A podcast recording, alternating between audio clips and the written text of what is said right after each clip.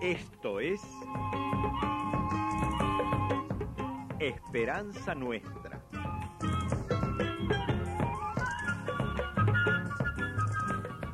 Un programa del Centro de Comunicación Nuestra Señora de Luján.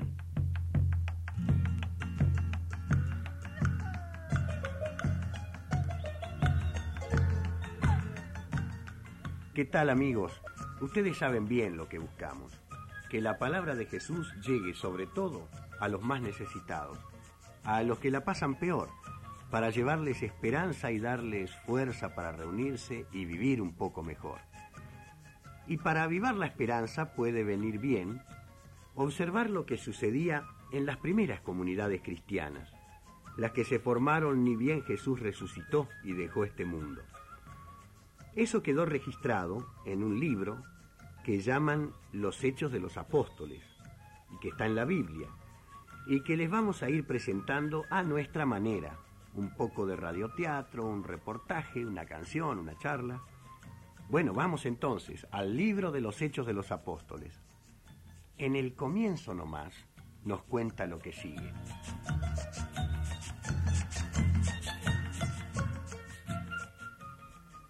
Mirá, Andrés, mirá cómo se organizan los puestos de venta. Cada vez hay más gente. Es un loquero esto. Eso nos viene bien. Entre tanta gente podemos pasar más desapercibidos. Tenés miedo, hermano. ¿Vos no? Y la verdad. A Jesús lo mataron sin vueltas y nosotros somos el grupo que lo seguía. En cualquier momento nos echan mano, nos meten adentro. Sí, tenés razón. Ah, yo no sé qué pensar. Jesús era extraordinario, lo vimos actuar, lo vimos curar enfermos. ¿Te acordás cuando íbamos por el lago y se vino la tormenta? No me habléis. Yo creí que esa vez no contábamos el cuento. Y él, con una palabra, hizo que la tormenta se calmara. Sí. Todo muy lindo. Enfrentaba a los dirigentes, se les plantaba, se ocupó de los pobres. Y en dos días lo metieron preso y lo mataron. La hicieron bien esos tipos. Sabían lo que querían. ¿Y ahora? ¿Qué hacemos nosotros, eh? Porque estamos todos fichados, Andrés, bien fichados. Habría que salir de Jerusalén. Ahora que la ciudad está llena de gente para la fiesta de Pentecostés y las autoridades redoblan la vigilancia. Eso es poner la cabeza para que te la corten, Andrés. Sí, tenés razón. Mejor nos quedamos escondidos. Sí. Los vecinos nos conocen poco, nos sospechan. Quedémonos bien quietos hasta que pase la fiesta y después vemos. ¿Me permiten una palabra? ¿Cómo no, María? Sí, por supuesto, hable. Ustedes son muy buenos conmigo. Desde que lo mataron a Jesús, mi hijo, me tienen en su casa. Yo también sufro mucho su ausencia. Pero siento que Jesús está dentro de mí y está aquí, en este grupo de hombres y mujeres. No se olviden que Él lo dijo antes de morir. Yo estaré con ustedes hasta el final. No los voy a dejar abandonados. No tengan miedo. Acuérdense, Pedro, Andrés, que ustedes lo vieron resucitado. Estaba pescando en el lago cuando se les apareció y les preparó la comida en la orilla. Es cierto. Y también vino a verlos cuando estaban escondidos en casa de Tadeo. Entró, estando las puertas cerradas, y conversó con ustedes. Dense cuenta de que Jesús está vivo, está en medio de nosotros. María tiene razón, Pedro. No hay que tener miedo. Y si hoy la ciudad se llenó de gente que viene de todas partes para la fiesta de las cosechas, hoy mismo tendríamos que salir a la calle a hablarles de Jesús. Pero ¿y ¿quiénes somos nosotros para... Nosotros somos muy poca cosa, Pedro. Pero como dice María, Jesús está vivo y es nuestra esperanza. Nuestra garantía es Jesús resucitado. ¿Te parece poco?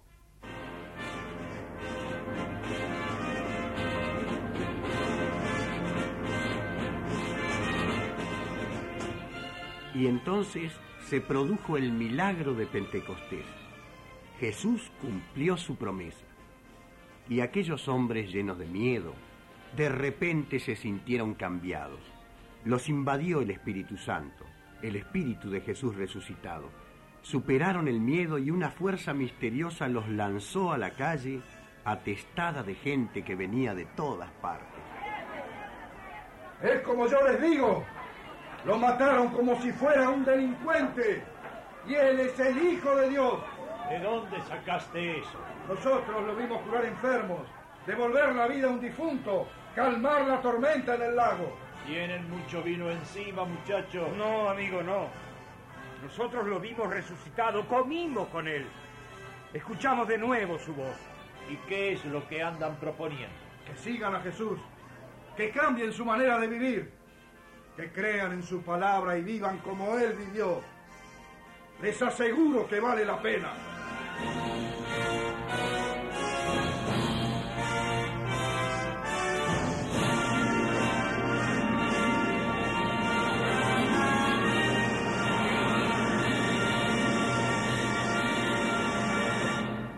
Lo que acaban de oír, amigos, pasó hace muchos años, apenas después que Jesús murió y resucitó. ¿Y luego qué? ¿El Espíritu Santo vino solamente esa vez y ahí se terminó todo? No, por suerte. El Espíritu vino para quedarse. Y eso que sucedió con Pedro, Andrés y los otros apóstoles, esa fuerza misteriosa que los invadió, sigue presente en la comunidad cristiana. Pentecostés no es un episodio del pasado. A cada rato hay Pentecostés. ¿Quieren comprobarlo? Escuchen. Aquí vienen llegando los del barrio Los Cardones. Un aplauso para la comunidad de Los Cardones. Miren qué hermoso camioncito con la imagen de la Virgen. Un aplauso para los chicos que acompañan a la imagen. Se acerca también la procesión de la capilla Nuestra Señora de Luján, con escolta de bandera y jinete. ¡Un aplauso! Adelante, hermanos. Cada barrio con su procesión y su homenaje. Todos unidos en la fe y en la esperanza.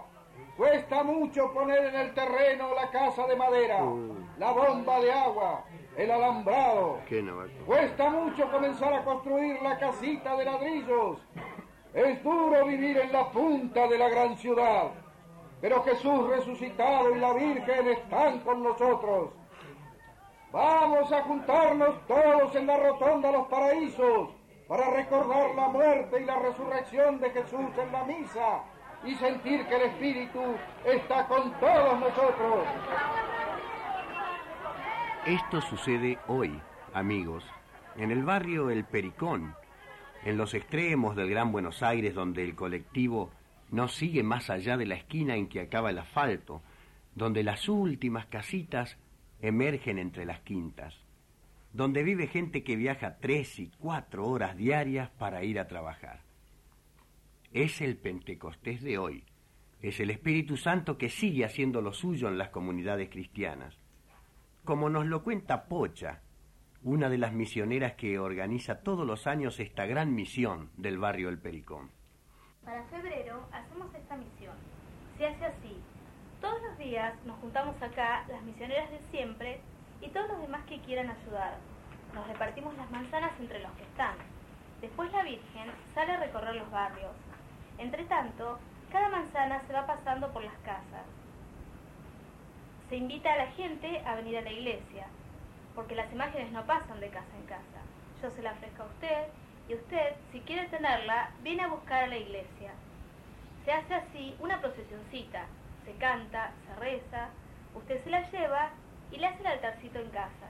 Mañana o pasado, cuando la traiga de nuevo, vendrá en procesión a la parroquia. A mí lo que más me impresiona es la respuesta de la gente al paso de la Virgen. El otro día íbamos pasando con la Virgen. Salió un muchacho de una casa y se arrodilló en la calle a mirarla pasar. En las casas suelen decirnos que no tienen tiempo para buscar a la Virgen o que van a mandar a la nena, pero al final siempre se junta un buen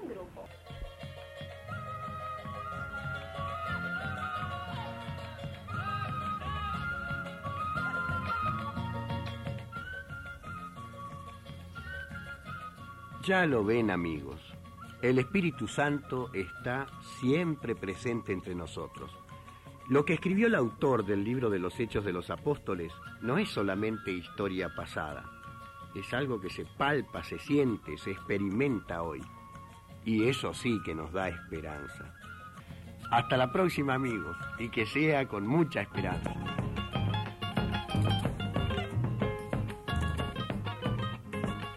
Fue Esperanza Nuestra. Un programa del Centro de Comunicación Nuestra Señora de Luján.